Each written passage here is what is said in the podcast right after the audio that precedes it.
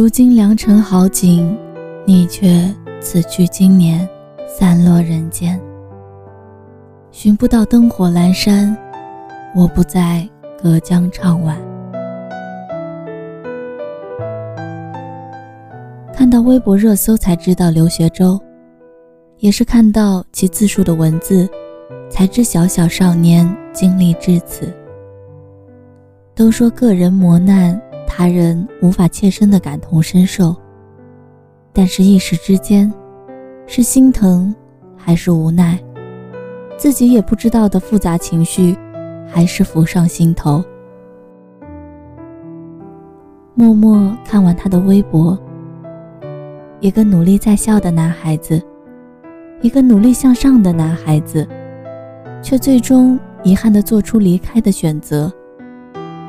但可能，这已经是他想到的最美好的结局了。有个网友说了这么一句话：“拥有爱孩子的父母是多么幸福。”要说三生有幸，那就是作为父母的孙海洋，让所有人知道了孙卓，而不知国兵。但是，所有人都知道刘学周，却。不知道定金。网络暴力一直都是没有办法解决的难题。有的人总是会喜欢用恶意和怀疑去揣测他人。所谓言论自由，在某些时刻，可能只是一个肆意发泄的理由。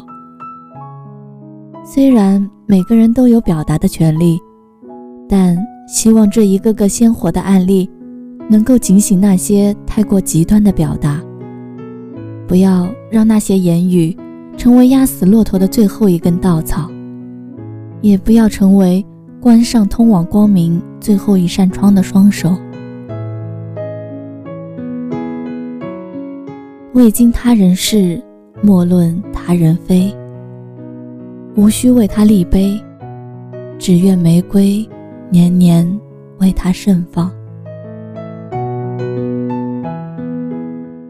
无论你是少年，亦或是中年，无论你处在什么样的年纪，请相信，这个世界仍然有阳光存在，属于你的那道光，始终会照进来。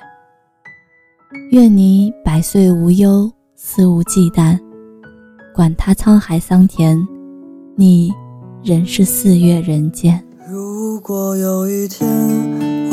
我们再见面，时间会不会倒退一点？